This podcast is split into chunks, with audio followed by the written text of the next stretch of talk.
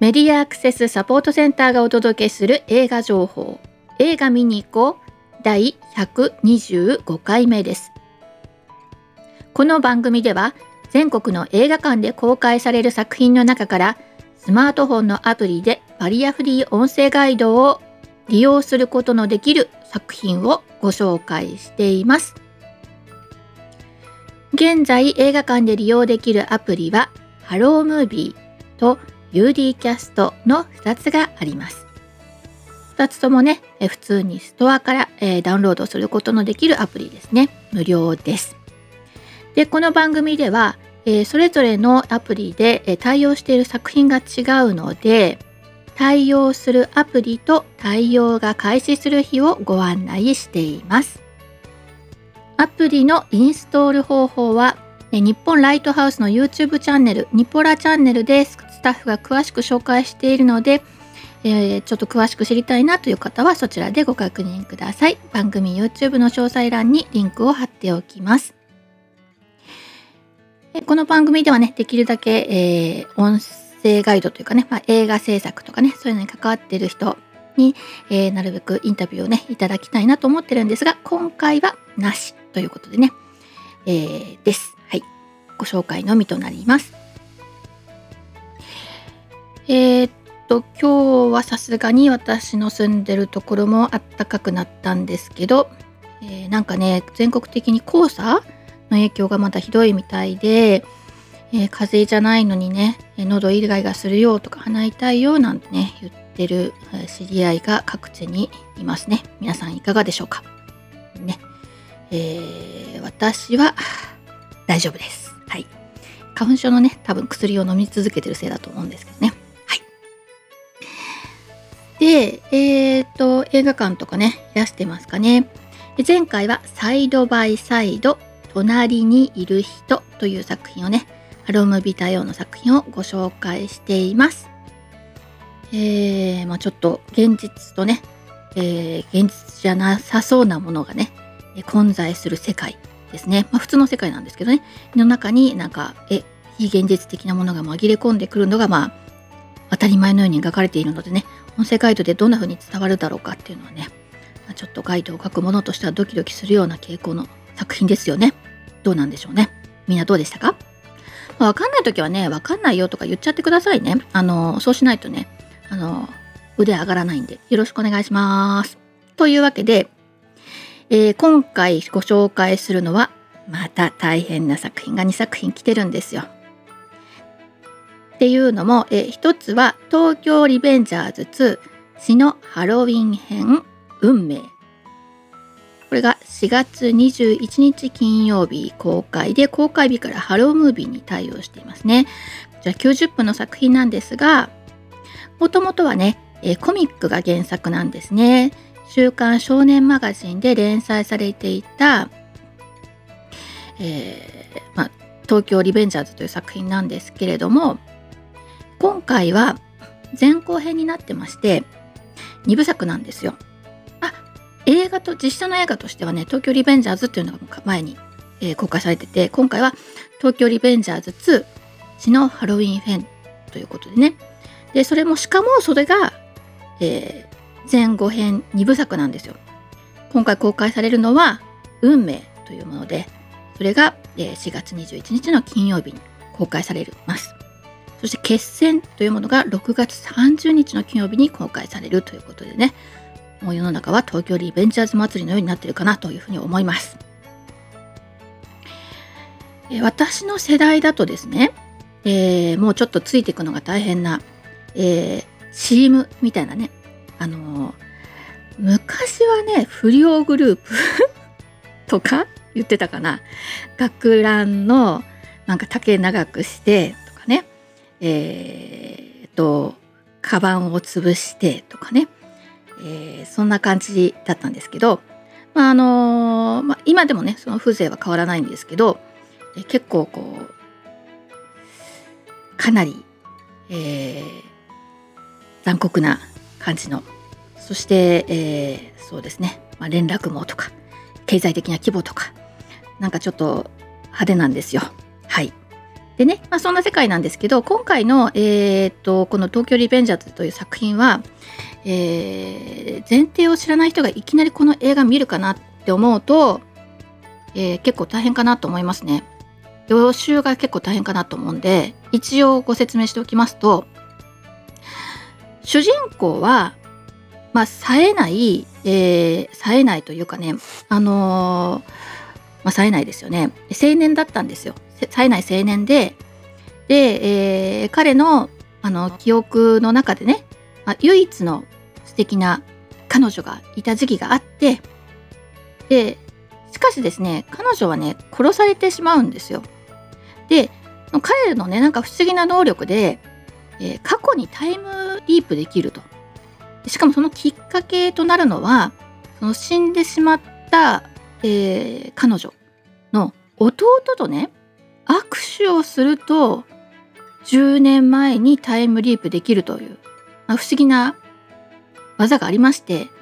その技を使ってですね、過去を変えようというか、未来を変えようというかね、その悲しい現実を変えようというのが、話の始まりなんですよ。始まりなんですよ。だから、突然ね、何がちょっとこの、もうお約束なんで、この作品の中ではそれはお約束なんで、その前提がないとちょっとついてこれないかなと思うんで、それだけはね、先にお伝えしておきます。で、その弟さんは今は現代では刑事なんですよ。刑事をやってるから、結構いろんな情報をねとかで調べたりとかねすることができて、で、その過去と未来、過去と現在と過去を行き来するタケミにこう新しい情報を、一緒に調べたりとかしながらね、現実を変えようとしているわけですね。はい、そこね、共有しとくといいかなと思います。そのタケミをで過去に行くとね、ヤンキーの、学生になっちゃうんですよ。彼も髪の毛金髪でね、ではい、ちょっと頑張ってる。だからといって過去に行ったからってすごく強くなるとか、全然そんなことないんですけど、弱いままなんですけどね。はい、その竹道くんという主人公をやっているのが北村匠海です。はいね、それでですね、それぐらいの、予備知識があると、壮絶な戦いの世界に飛び込んでいけるかなと思います。はい、頑張っていってきてください。4月21日の金曜日、ハロームービーに対応しております。これ見たら、この先もね、6月も見なきゃいけないということですからね、頑張ってきてください。はい、もう一作がですね、ヴィレッジという作品です。4月21日金曜日、120分の作品でハロームービーに対応してます。公開日からね。はい、ヴィレッジっていうのは村っていう意味ですよね。で、これはオリジナル脚本なんですよ。新聞記者とかね、余命10年っていう映画ご覧になったかなと方もいらっしゃるかなと思うんですけど、その監督がですね、今回オリジナルで作った脚本を横浜流星が主演で映画化したヒューマンサスペンスです。ね、時代は、現代、ほぼ現代な時代なんですけど、過去との、関連性もあるようなことなので、ちょっと、ストーリーの初めね、今を映してるのかなとか過去を映してるのかなみたいな感じでね、行ったり来たりするのとかが、ちょっとついてくるのがっていうかね、それを音声ガイドで説明するのが難しそうな作品だなというふうに私は思っているという感じですかね。で、本当になんていうの、都会とは無縁みたいな、こう山の中のとある村が舞台となっております。で、そこの村のちょっとこう山の、神聖なね、神社なんかもあるような神聖な山のその上に、突如大きな、コンクリートのガチガチした煙突のあるような建物があって、そこが廃棄物処理場なんですよ。ね。で、この主人公となる青年はね、その村に伝わる薪能ですよね。薪能があっでそれのこの教室に通うぐらいちょっとその村のね伝統に夢中になってたと。ところが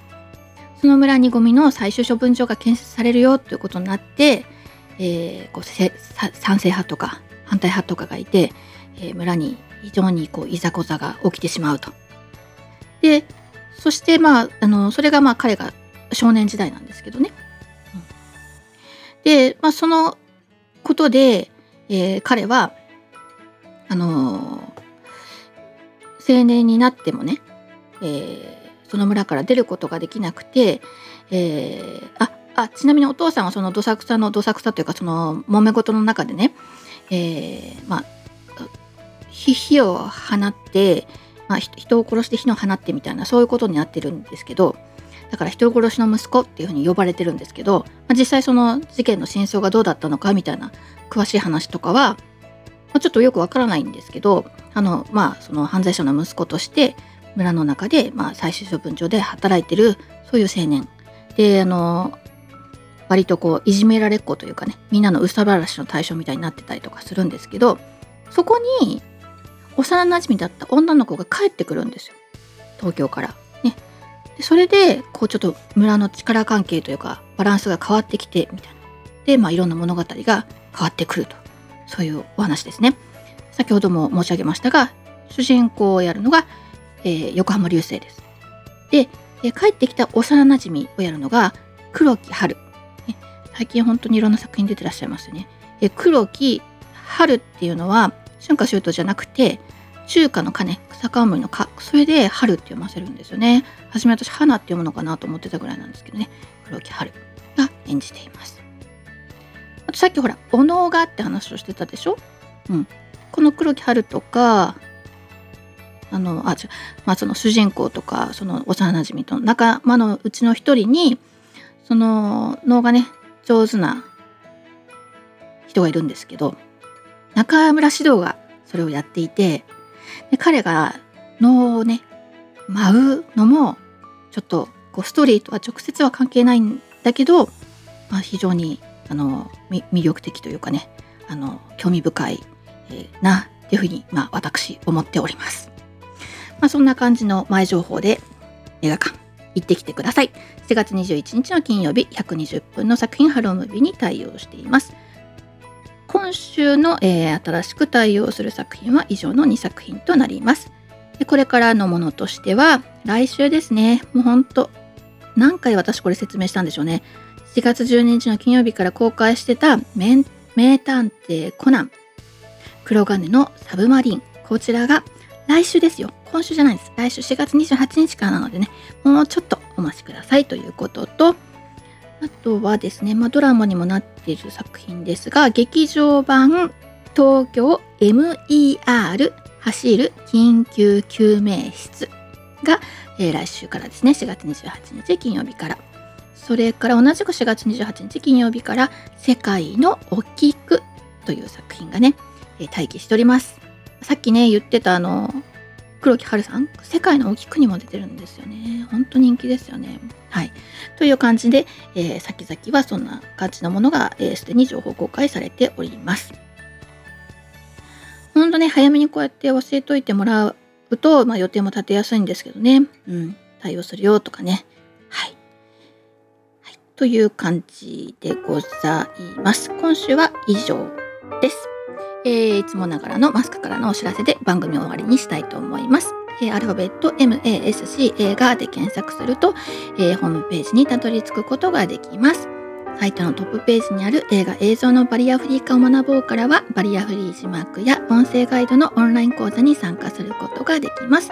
そしてこの番組では映画見てきたよはもちろん、これ期待してますなど、ぜひ教えてください。各地での活動の告知などお寄せいただきましたら紹介していきたいと思っておりますので、よろしくお願いします。そうですね、先週の番組、聞き直していただくといいんですけど、横浜のねジャック&ベティの、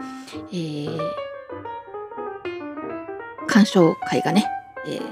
大々的に再開しているということなのでね、いろんな各地でねコロナが、形を変えてきたので、皆さんの活動の仕方も変わってきたかなということなので、しばらく、お呼びがなかった団体、この団体どうしてるかななんてね、見に行ってみるのも、サイトなんかをね、調べに行ってみるのもいいんじゃないかなというふうに思いますよ。はい、以上メディアアクセスサポートセンターから徳江さやかがお伝えしました。ではまた来週。